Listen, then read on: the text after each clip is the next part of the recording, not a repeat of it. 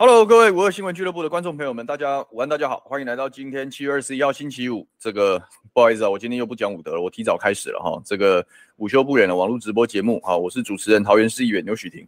这个今天提早原因跟大家报告一下，因为待会这个我们这个本党这个提名的总统候选人这个侯市长，呃，要到桃园来造势啊，所以我们大家这个立委候选人就被发了这个动员令啊，我们当然就要集合大团结啊。所以说我必须留一点时间去做准备，因为他那个场是坐在南桃园啊，所以我要留一点车程的时间。所以，但是如果只是因为这样就请假，好像也太不好了，也不也太不讲武德了。好，所以说就提早开始了。好，提早开始，我们至少把今天该讲话把它讲讲完。那一样哈，老样子啊，希望大家按赞、订阅、分享啊，支持我们五二新闻俱乐部继续这个带给大家独到的观点啊，跟不同的想法。那一样啊，这在聊天的过程中，如果大家有什么的问题，就来跟大家聊聊，没有问题。今天今天这个我我我标题是下依赖论啊，哈，因为我觉得这个题目虽然不太不太好阐述哈，但我觉得大家有必要要知道这个事情背后的政治的意义。那第二个就是说，这个如果我们还有时间的话，哦，我们后半段可能花点时间聊聊大家关心在野整合嘛，啊。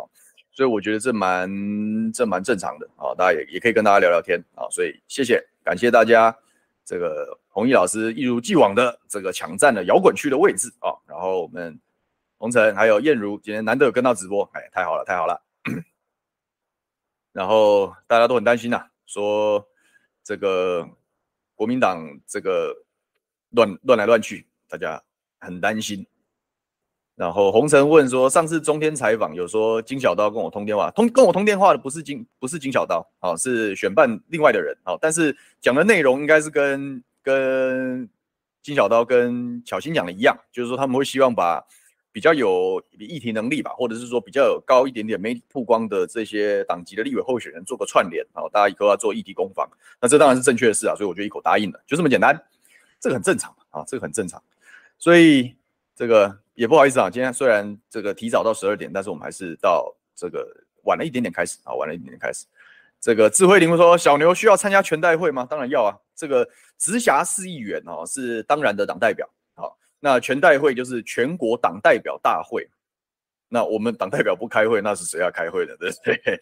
难道是难道是其其他人嘛？对不对？所以我们有收到，呃，当然也收到会议通知。那另外一个就是说这个。这个每一年的选举年的全代会，当然也是所有提名候选人这个大团结造势的机会啊。那我们是这个桃园第一选区的立法委员的这个国民党提名的候选人嘛，那怎么可以不到呢？那不能 偷偷跟大家讲个小八卦好了，反正大家聊聊天嘛。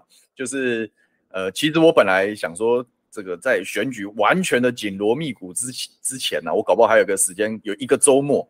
啊，我想要跟我的球队去日本打友谊赛，有我在踢足球嘛，然后我们的社会球队之间有时候会这个跨国约战这样子，然后他们我们球队就是说他们刚好都很多带小孩的啊，带小孩的就是暑假嘛，就顺便去遛小孩，所以就约约了他们那边的社会人球队要踢球，然后我本来很高兴，我说啊，我可以，我我大不了晚一点去，早一点回来哦，这样就不会影响选情，就就约约很高兴了，差一点就要买机票，后来一看哇。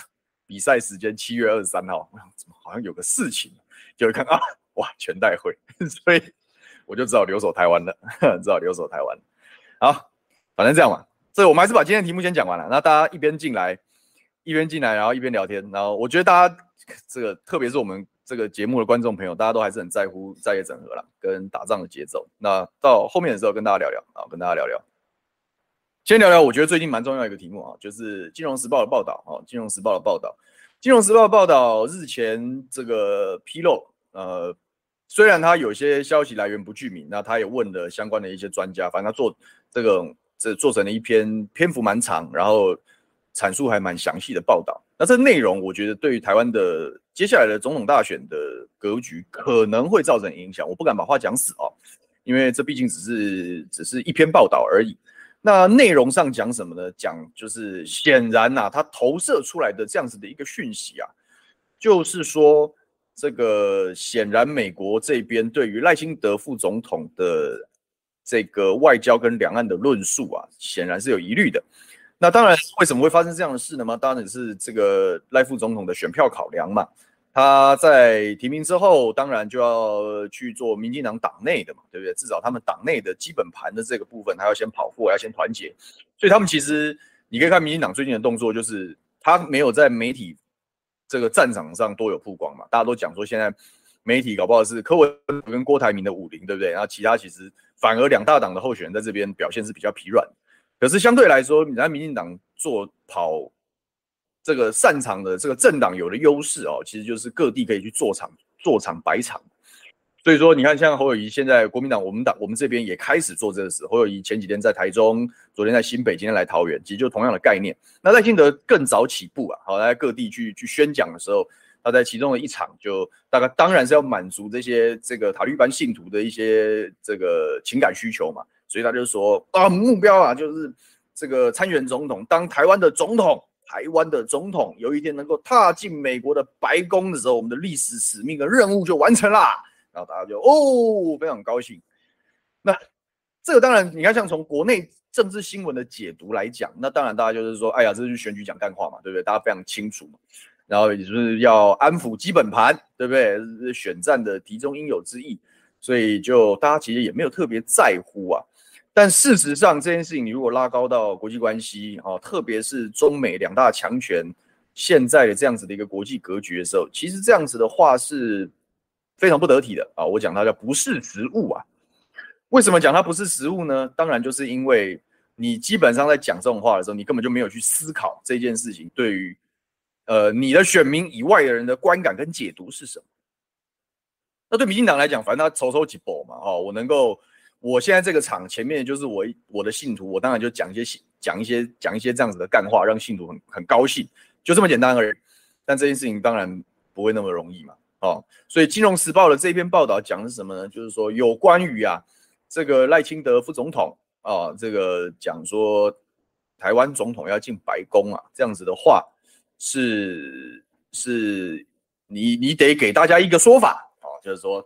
他当然引述了很多这个部分，他引述他就没有具名嘛，好，引述了这个美国跟这个部分台湾的，就有一个这样子的沟通的场合。那在沟通的场合的时候来讲呢，大家就问说，哎，这个你这句话什么意思呢？你要不要讲清楚一点呢？那老美去讲这样子的话就很奇怪了嘛，对不对？因为老美去讲这样的话的时候，你就会觉得说，哦，那。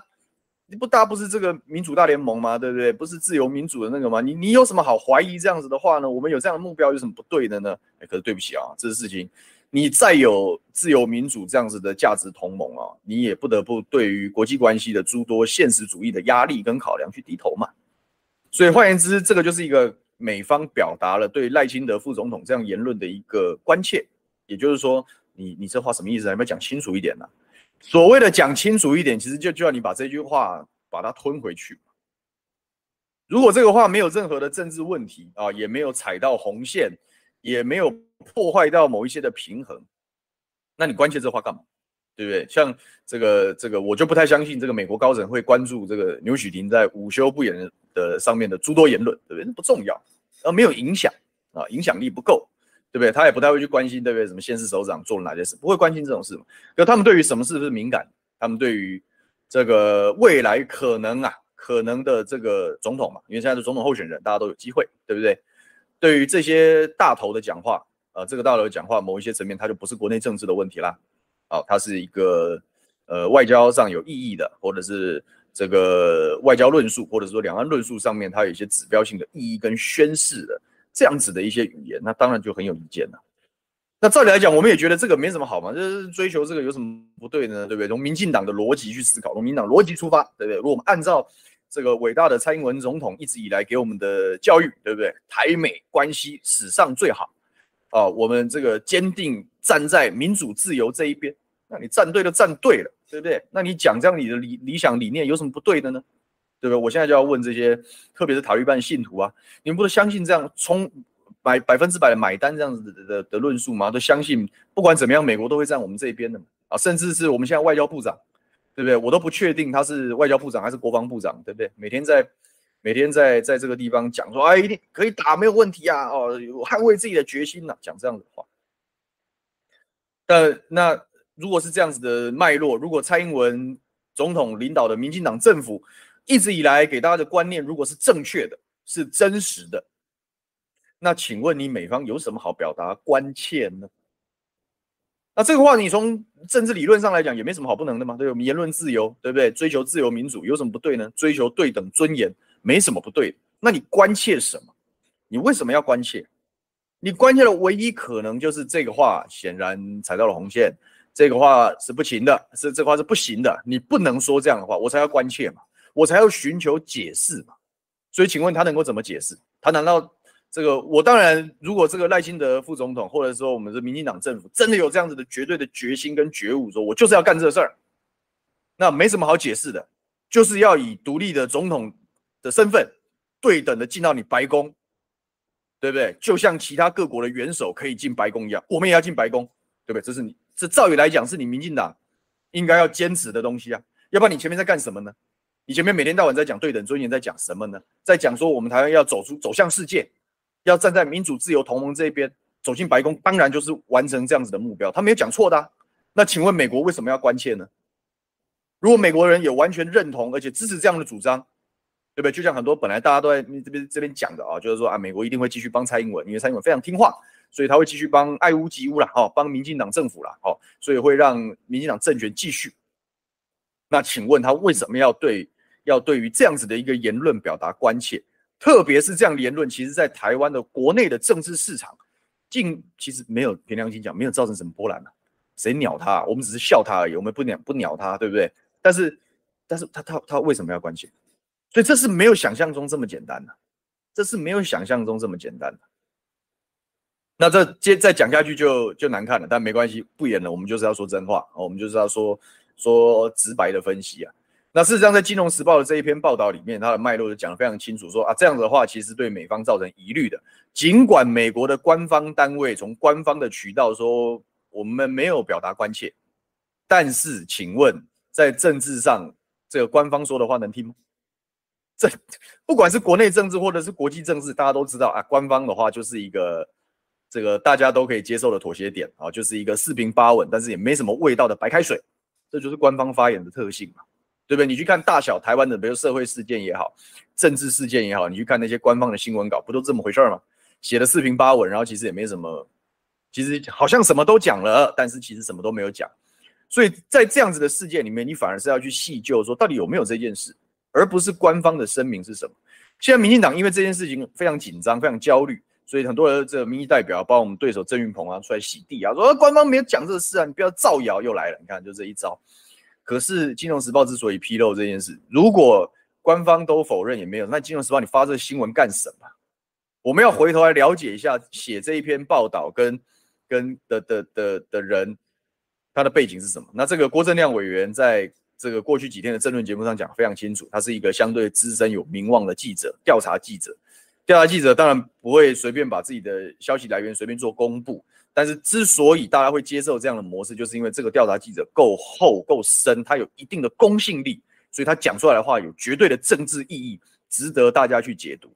那从政治跟媒体的互动来说，当当有这样的时候，其实某一些层面透过调查记者的报道啊，传递政治讯息啊，这就是政治上的一种操作。所以这当然是有目的的嘛，这个当然就是打赖清德的脸，就是说你这话就是屁话，你给我。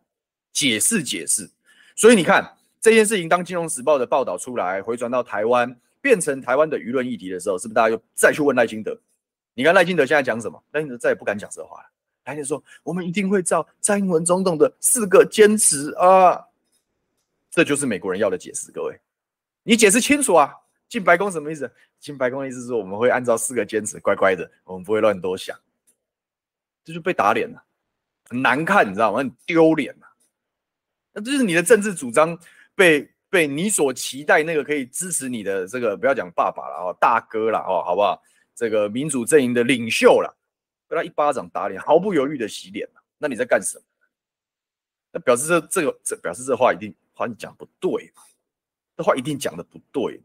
所以你民进党也不要再那个。那加上很好玩的是，其实这个里面也有一个有这个报道里面也引述了嘛。那个当然是这是是在华盛顿。的中国专家啊，当然这种翻这种这个这个，他们都有一个中文名字嘛，所以叫白明。然后还这个我们这个郑云鹏委员就以为白明是在美华人学者，谁跟你华人学者？他是不折不扣的美国人，好不好？啊，只是他是 对中研究专家，他因为是对中研究专家，难免都有些那个，所以他诶，他有一个有一个有一个中中文的名字，有什么好意外的？然后他还觉得说那个是那个是那个是具名但不知名，谁跟你讲不知名？人家是人家是对中也是有也是有一定的字号在，有一定的厚度在这样子一个学者。他讲他评论赖清德，他说这样子的话叫做 very unhelpful，哦，非常的没有帮助。那这个话其实也是话里有话，就是说 very unhelpful，unhelpful，对不对？是对什么东西没有帮助呢？对他的选情没有帮助吗？对台美关系没有帮助吗？对美国的国家战略没有帮助吗？哎，他其实有无限的想象空间。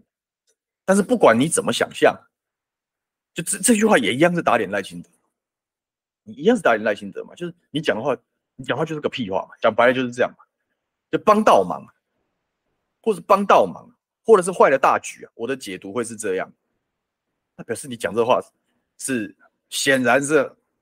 是有是有是是非常不 OK 的，啊，是非常不 OK 的。那不 OK 的地方在哪里？我给大家提供一个一个一个这样子的一个分析，就是说，呃，我我一直在节目上，比如我在中天这个这个礼拜一晚上哦，我都通常都会上那个头条开讲，对不对？大家都会讲一讲国际关系。我其实从很早以前，我大概从三个月、四个月以前。我在节目上的调性，我我都不管时下发生的事，但我都会看外交上的一些动作跟一些说法，我做一些分析研究。我就说，中美之间的冲突吧，啊，尖锐的冲突是一直往缓和的方向做修正，就是你一直觉得说，哦，他们一直势不两立啊，霸权霸权对决啊，怎么样怎么样怎么样，对不对？就一直有这样子的声音，有这样的风向。那当然，这种风向符合民进党的需要。因为当中美针锋相对的时候，台湾就显得非常重要。然后哦，我们要站队，对不对？你们这些中共同路人卖国贼，这样的论述就自然而然成立。但对不起啊，这样子的这样子的的的局势也不会是永远存在。我我就从我们从历史的角度来看这件事情，曾经这个民主阵营跟共产阵营势不两立，势不两立的时候是冷战的时候，对不对？所以那时候有第七舰队协防台湾，有有中美共同防御条约。然后我们都有正式的邦交关系，中华民国跟跟欧美美日列强，我们有这个联合国的常任理事国的这样的席位。那个的大时代的大背景是什么？是二战结束之后，民主阵营跟共产阵营势不两立，所以中华民国当然很重要啊，对不对？我们才是民主政民主中国嘛，对不对？民主阵营的中国，对不对？那虽然在台湾，对不对？但是就是就是这样。那你说这国际局势会不会改变？国际局势就是会改变呐。啊，当。中国跟苏联之间出现了若干的摩擦，对不对？这大家就回去那个叫什么珍宝岛事件，对不对？这个跟赫鲁雪夫，对不对？这个关系出现矛盾的时候，哎，你看最能够捕捉到这样子的局势变化，而且速度最快的也是美国人，对不对？所以从季辛吉出谋划策，然后到后来开始这个中美破冰啊，我现在讲大陆了哈，老共了啊，美菲建交，对不对？就开始往这个方向，他们就开始化兵融兵。因为美国的国际战略那个时候叫做联中制苏啊，压制苏联嘛，对不对？所以当联中制苏的时候，代价是什么？哎呀，那民主阵营那个好像我们我们现在目标是要下架苏联，对不对啊？下架苏联的时候，你那个那个小枝小节我们就牺牲吧。哎，那对不起，中华民国的的的，不管是国际的待遇啊，联合国的席位啊，以等等，就就牺牲掉。你看，在我们被牺牲掉，我们被踢出联合国，我们断交以等等这些事情发生在什么时候？发生在中国大陆跟美国关系很好的时候，对不对？马吉马吉的时候你就没有那么重要。当然，美国也不是也不是恩断义绝，对不对？他也留了个后手，对不对？所以他怎么样也没有就接受，就是要要直接把你卖卖掉或怎么，也不至于做到这样的程度。那个平衡点，大国霸权之间跟国际局势的综合，大家各方磋商，或者是各方基于权力架构所形成的平衡点，其实就是后来大家所认知的台海现状。就是说，中华民国在台湾，然后有一个个有一个叫做这个模糊的定位，哦，它名义上不被承认，但实质上政权独立运行，就是所谓的这个，如果我们从两岸关系的角度来讲，叫做分裂，这叫分治嘛，啊，叫做分治嘛，对不对？但是在国际局势来讲，就是哎，这个台湾是实质存在的，哦，但大家也不会说破，但我们也不会给你除了这个以外的更高的外交地位，不会做这个事的。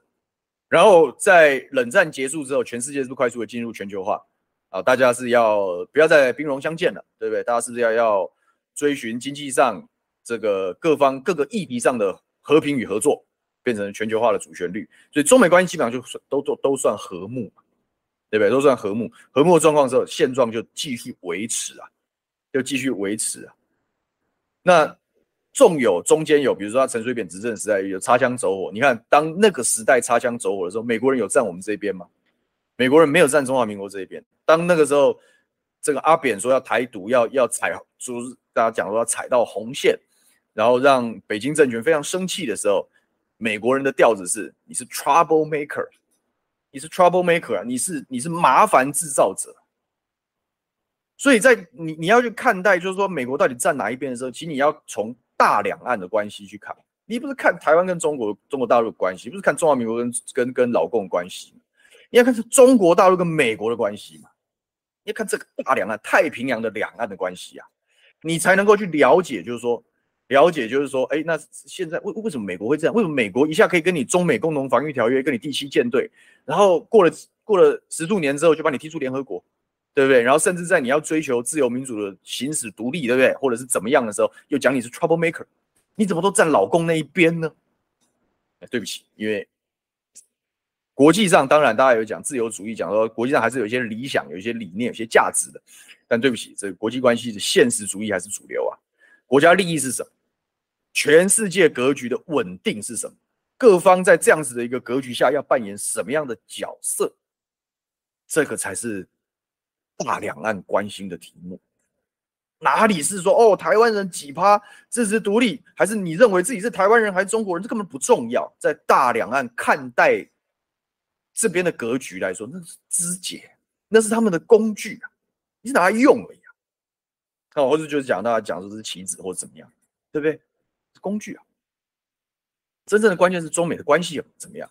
那你看，最这这一阵子好像哦，台湾好像又很重要了，对不对？好像有若干。其实是表面功夫多于实质功夫的突破嘛？哦，互访了，北洛西来了，川普跟蔡英文打电话了啊，以及等等。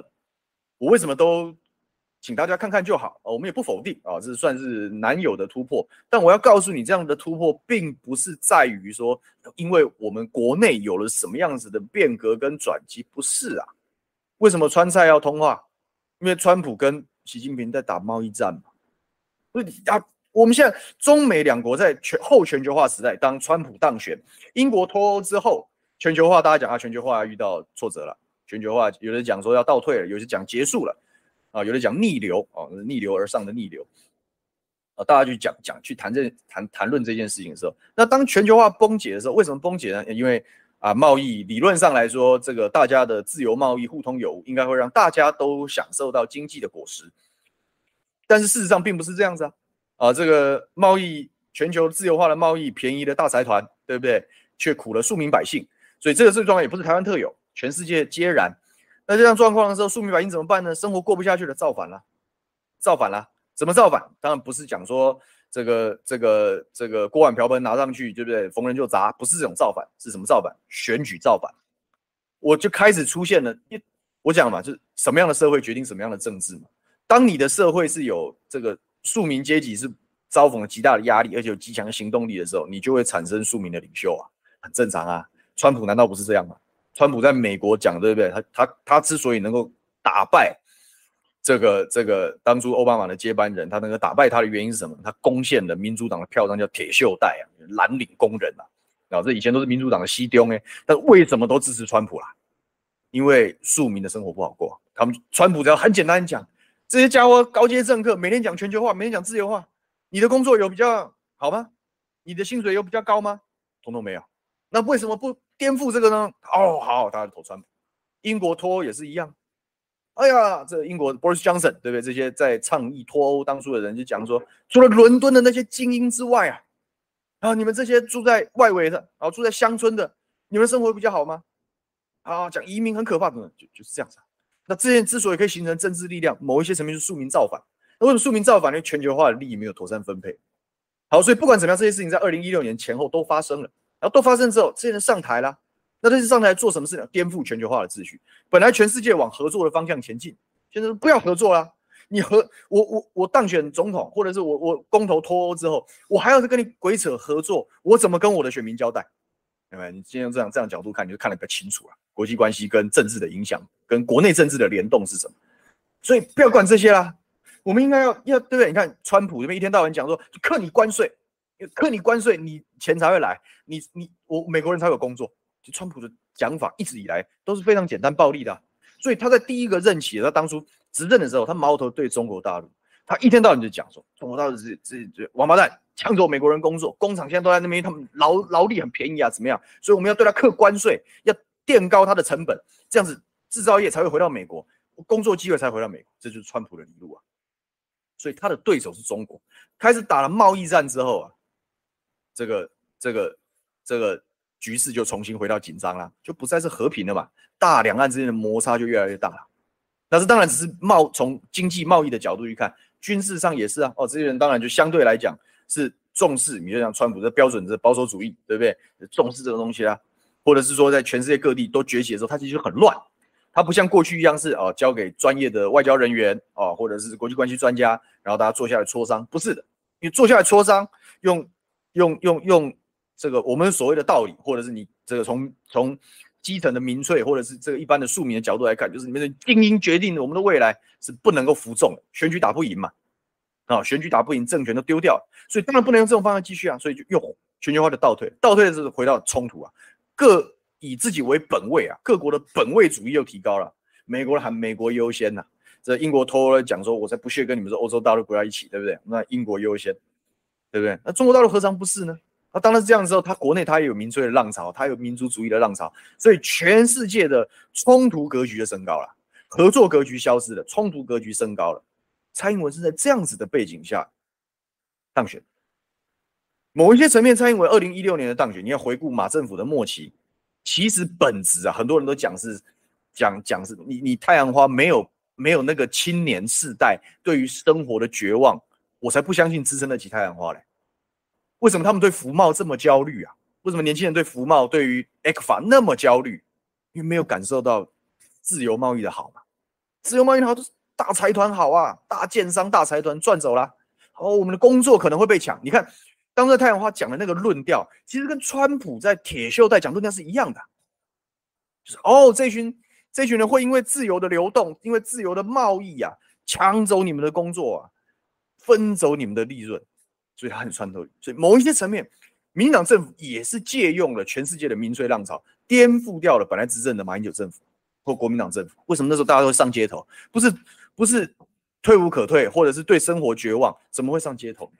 所以我想，你看世界各地都是这样。所以在那样子的浪潮，国际国际的局势就改变掉，它就不是我们过去所认知的全世界都要合作的这样格局。所以中美大两岸之间冲突的对立升高了，冲突对立升高，那不就开始划分你我了吗？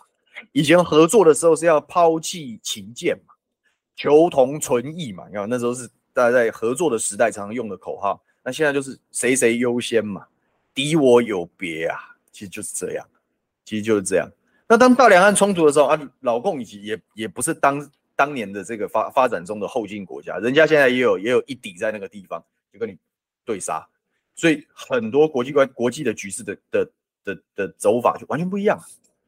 那完全不一样的时候，当中美双方的冲突的时候，哎，这些这个这个呃国安的专家，这个国际关系的专家讲，哎呦，那从美国的国际战略，我可以透过我可以透过打台湾牌啊，去获取相对有利的战略地位啊。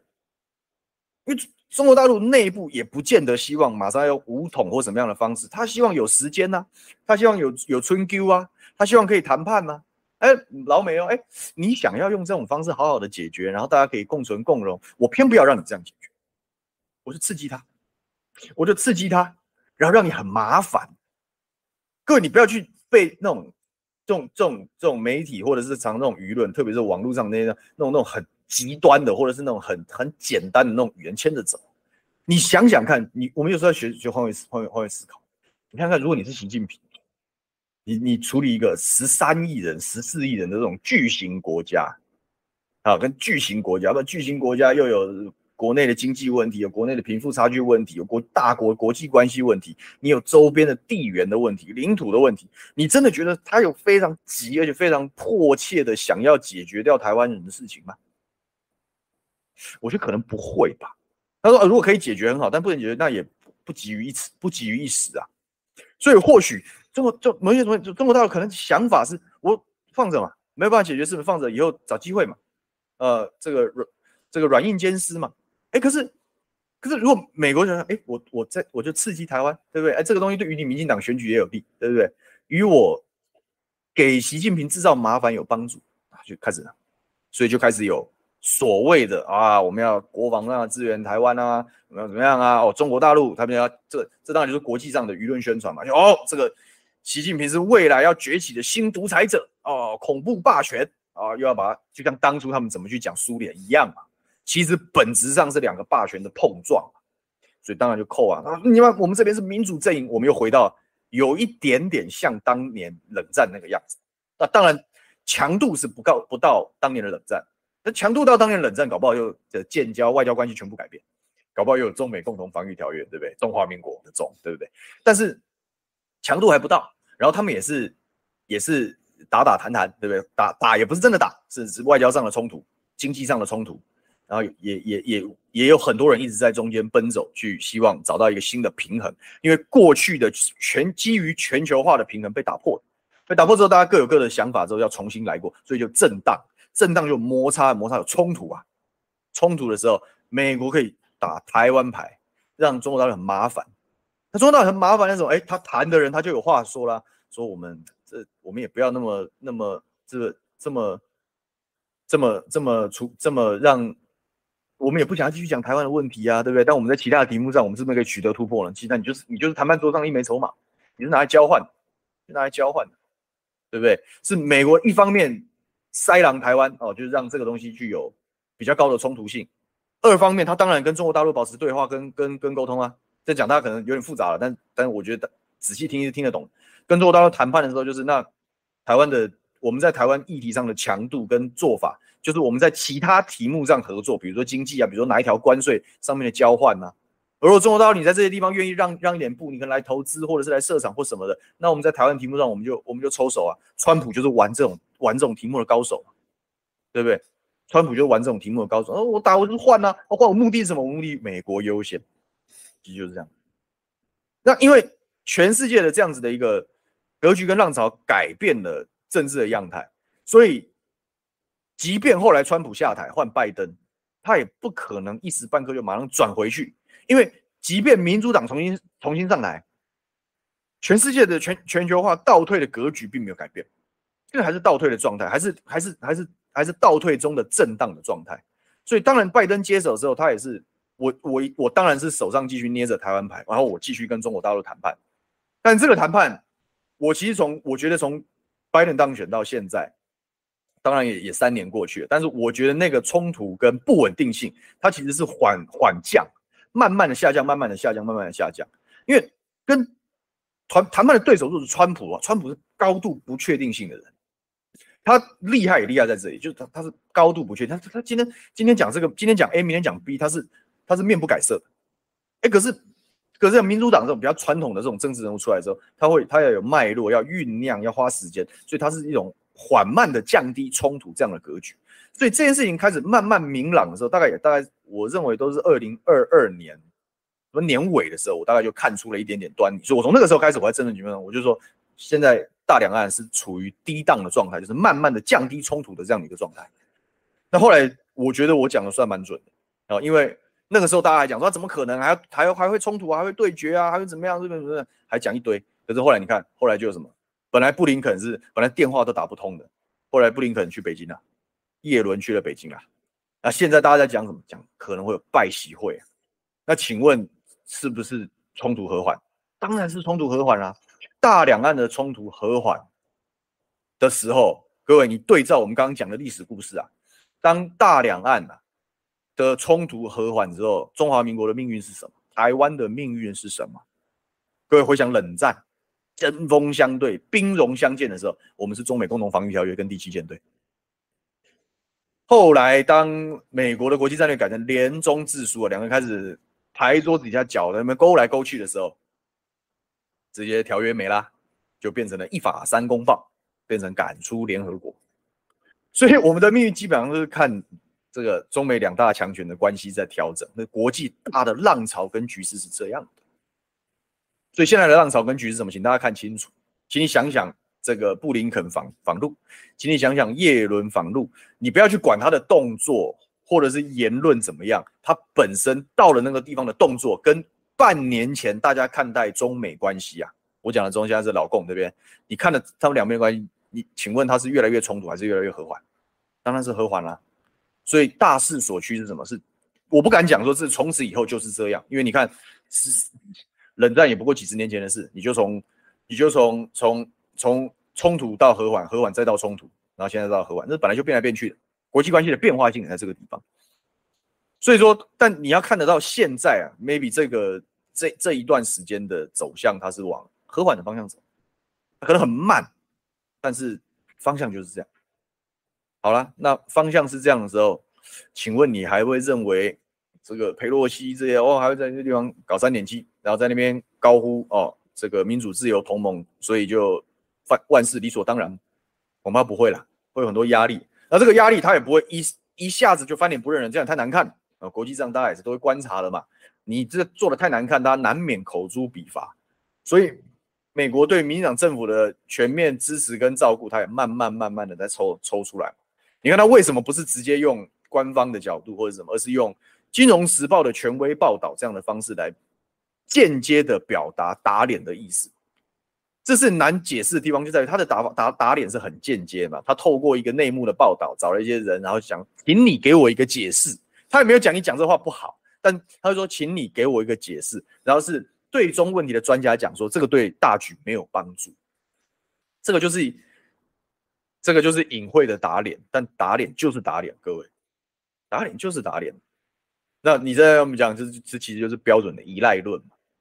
你上台之后，你过往的这个台独的背景，你会不会上台之后你就飘了？你搞不清楚国际局势的状况，你会不会乱搞？你会不会变成下一个 trouble maker？你会不会变成下一个陈水扁？其实背后话里有话，就是这些东西。那你觉得赖清德忙跟从台独金孙变美国乖孙啊？我们只会坚走四个坚持，就是这样，就是这样。所以各位，我觉得借这件事情，大家要看清楚本质啦，看清楚本质啦，就是所谓的所谓的呃，我完全赞成说我们要站在民主自由这一边，因为我觉得这是一个价值体系的问题。我们当然要有民主自由的生活啊，是前面的节目我跟大家讲了非常多次，但是再是有。再是有价值这个的追求，你也不要忘记国际关系的现实。就当现实上他们两边现在牌牌桌底下脚又在勾来勾去的时候，你自己要知道状况是什么。所以我讲赖清德，你这次的时候讲说什么美台湾总统要进白宫，你脑子有病，你不识时务啊！因为你连现在的格局什么都看不清楚，这才是恐怖的地方。我们现在民意调查领先的总统候选人，对于国际关系的脉动跟掌握一点都没有，或者是说他其实知道。但是在民进党的狂热信徒面前，他依然选择了跟随信徒，巩固选票，而不是基于国际关系的变化做出理性的判断，这才是可怕的地方啊！更可怕的地方是有一大堆民进党没有深度、没有厚度的人帮他护，这是悲哀啊！如果真的是哪一天你就我我我真的这样这样搞这样走，你真的是什么时候被卖掉你都不知道，什么时候被卖掉都不知道，所以要看懂这件事情。这东西拐了十八个弯呐，啊，拐了十八个弯。但我告诉你，简单来说，就是当中美在和睦的时候，你自己要知所进退啊，你自己要清楚你的角色定位是什么，就这样。所以，所以这是当然。你看，我花我花了四十分钟，从历史然后一直讲到现在，大家才可能稍微比较听得懂一点，你就知道这东西是是有一定的专业性的。但是大家可以看，那这件事情对台湾选举，我认为会有一定的影响，因为。呃，如果啦，啊，如果美国现在的总体战略是要持续的跟北京当局低档啊，慢慢的降低冲突跟处理的话，那你真的觉得他在大选的时候还要一边倒的支持民进党？我就不这么认为了啊。以往大家会认为说他基本上会比较倾向执政党，因为他有政策的延续性跟脉络，它比较好处理，比较好控制，比较好监控。哎，可是如果美国这边的总体战略在做调整、做修正，然后你这边的人还不识时务、不知好歹，还在那边耍白痴，还自以为这个可以是你的靠山，你可以拿来耍弄的话，那你就是被这个打脸，你就是被这样子的报道啪啪打脸。所以你也看 AIT 孙小雅已经两次讲，我们不会站队，不会押宝。我觉得这些都是讯号。如果把这些东西都结合起来，我倒觉得，我倒觉得，我倒觉得，就是尽管呃很多人的民进党基于选举的利益，他讲说所有对于这些东西提出意见的叫做以美论，啊叫做以美，怀疑各方本来就是正确的事，没有对于对于任何事事物没有办法保持怀疑，就是放弃思考。民进党就希望你放弃思考。所以，哪怕以美论是很没有市场的说法，对，因为大家都被情勒嘛。呃，难道你要跟中共当同路人吗？对不对？都很讨厌，但该讲还是要讲哦，因为这种时候不把这话讲清楚，真的是愧对自己的国际关系专业。所以，所以我觉得可以看。那我也不讲，不把话讲死，就是说依赖论是不是正式成型啊？我觉得就看他八月嘛，他马上八月要访问巴拉圭，反正巴拉圭大家都不是，大家的目目的是巴拉圭，但大家的政治的看点一定是过境美国的时候，那是什么？啊，过境美国的时候是什么？那过境美国的时候，就之前不，这是也是有消息讲说，可能会有史以来的，可能相对来说是会被冷落的啦。好，规格不会这么高，也不太会有什么突破。我觉得可以观察这件事情。当这件事情如果真的如同现在的消息所传达的话，那我真的觉得这一次民进党选举空前危险了，因为这就非常明确的信号，就是老美对你是心存疑虑，而且是很大的疑虑的。那这样子的疑虑，它会间接的影响。呃，它不，它不是直接影响台湾的人民对于投票意向影响，它是间接的影响，比如说政界大佬，影响这个工商大佬啊，对于选盘的判断跟走向，就是会看待，比如说看国际关系，看看美国人态度的这些人，是不是不是一般的庶民大众？哈，但是是对社会具有影响力的诸多人物，那这些人会间接的影响选举的走势。它可能会影响斗内的金流啊，它可能会影响这些产业的布局啊，可能会影响这些重大关键人士的挑边表态，它会有一些间接的影响。所以不妨到八月之后，我就再看。我现在是很关注八月它的访美的指标是什么啊？但这件事情现在就要讲它是依赖论，我觉得为时尚早了啊，所以我打了一个问号就在这里。但大家看懂这种背后的关系，你要了解为什么突然之间会有这样一篇报道。它绝对不会只是个人的意识形态跟台湾内部怎么看待这件事的问题，而是你要跳脱台湾的角度去看全世界格局跟这些东西的的的的一致性跟规律性。所以大家请这个继续观察啊！如果未来在这还有，虽然这题目很艰涩了，但是我觉得这题目值得跟大家来做一下分享。嗯，今天有抖内，感谢我好好我很久没有收到抖内了。小若景吉野，感谢抖内，他说。最近有一种感觉是这样，我们都知道政党伦理很重要，那那但是对柯文哲好像有点担心，因为柯文柯粉好像一直否定侯友宜啊，激进柯粉很难自律。第二个是不太知道两岸关系能不能改善，甚至有选科跟选赖有什么区别，所以还是希望侯可以加油，能够让更多人投下去的候选人。我一直跟大家讲，我说现在台湾的，特别是跟在野势力好朋友，我们刚好换标二了，就是还有十分钟跟大家讲一下，跟小编换一下，就。我我我只我只请大家做一件事就好了，我请大家做做几件事，就是其实跟之前讲的一样，我们口不出恶言嘛。第二个，心态保持开放嘛，其实就不外乎就是围绕这两点出发。呃，我其实高度怀疑啦，那些真正很激进的猴粉也好，或者是柯粉也好，我很怀疑这是反串，因为这件事情并这个难度并不高啊。我今天注册一个新账号，然后混到，比如说我刚刚有有好朋友讲说，因为民众之声，他要先去听民众之声再回来看，我说没关系。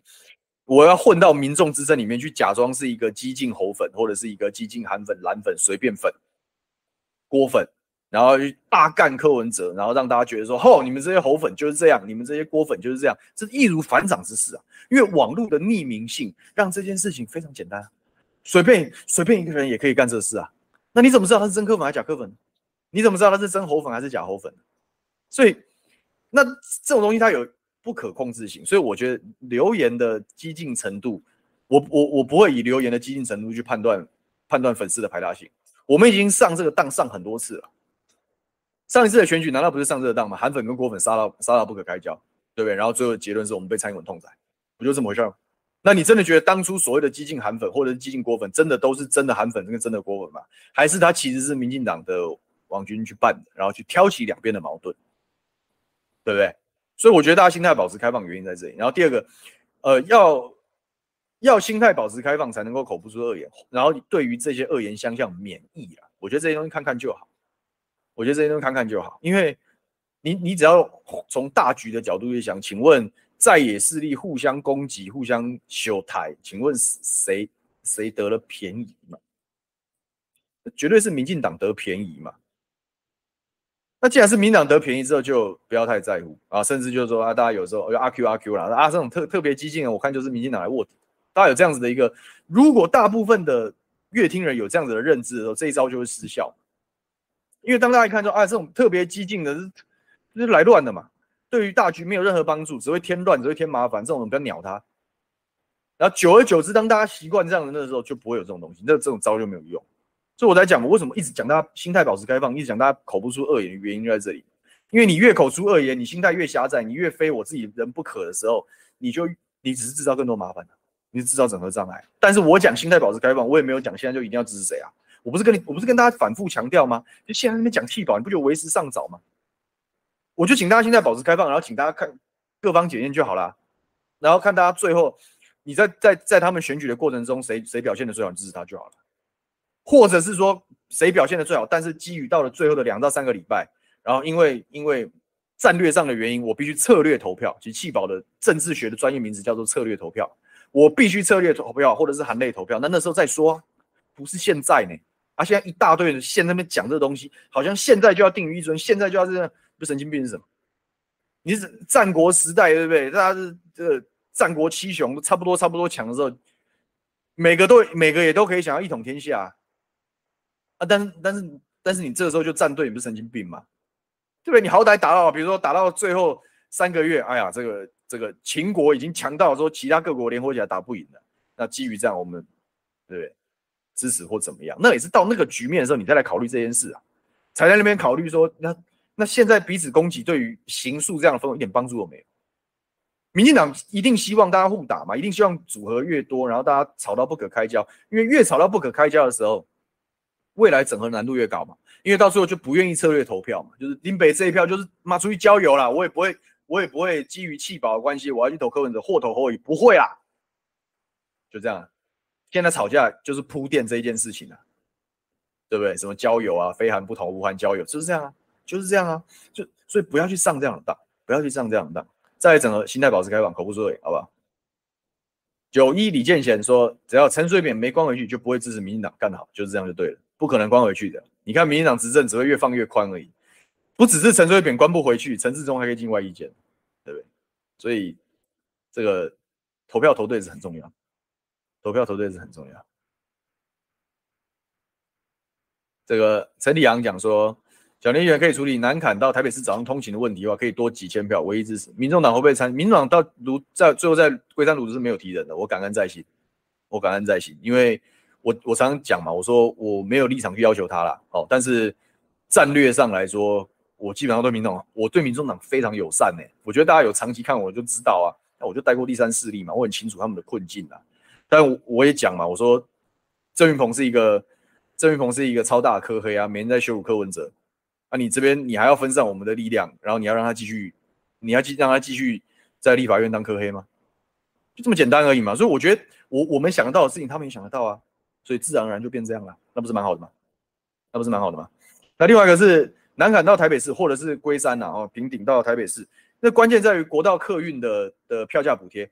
你你现在推了一二零零，大家很高兴，但是现在问题是有便宜的票价，但班次不够。第一个大大众运输的人一定会暴增嘛，然后第二个就是说，就是说现在这些客运业者的营运其实不是很好，他们从疫情刚走出来，当时我就觉得说，你在疫情的时候，你应该要针对大众运输系统强力纾困，包含机捷，包含各国道客运的公司，因为他们那时候根本没人搭，那那时候政府也不鸟他们，我平常心讲是这样，那就是立法院没声音嘛，因为你要对于这种。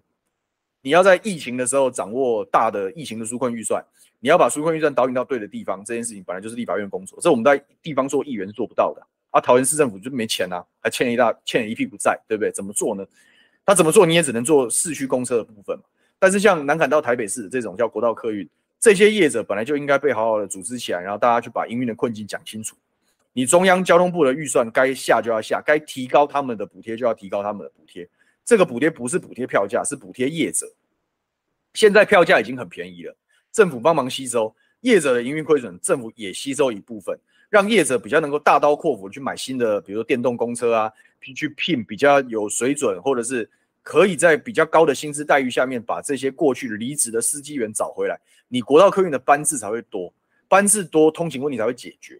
那很多人会讲说，你为什么要把税金都花在你又补贴票价又补贴业者？你为什么花那么多税金在那边？因为越多人搭客运，越多人搭捷运，就越少塞车，好不好？你各位开车人也有因为这样得到好处，好吗？如果大家这个东西死了，全死了，就全部塞车，你们就一起塞车吧，就这样啊，这就是政策啊，这就是资源调度啊。所以这当然是我在南坎，我现在还没有到，还没有开始办演讲会，但是我在南坎地区，我一定全部就是打这个政策。我进国会就是做这事，解决大家上下班的问题。我在议会，我已经有这样的概念，但我在议会的平台，我没有办法帮大家解决这个层次的问题，因为这个要国家更多的预算跟部分法规的做一些修正，这是立法院的工作。那我也请请大家反思一下，请问我们过去这段时间选出的立法委员到底在干什么？他真的有很在乎住在这边的人的生活品质吗？大家心里有一把尺了。好，时间到了，今天我没有办法，我没有办法一一念大家留言了，不好意思。然后也感谢大家。今天不知道为什么听的人比较少，但我觉得没有关系，人多人少我都是讲。但我但我谢谢刚刚有人讲说难得来听的那个，说今天的很有料，这样太好了，我就很高兴。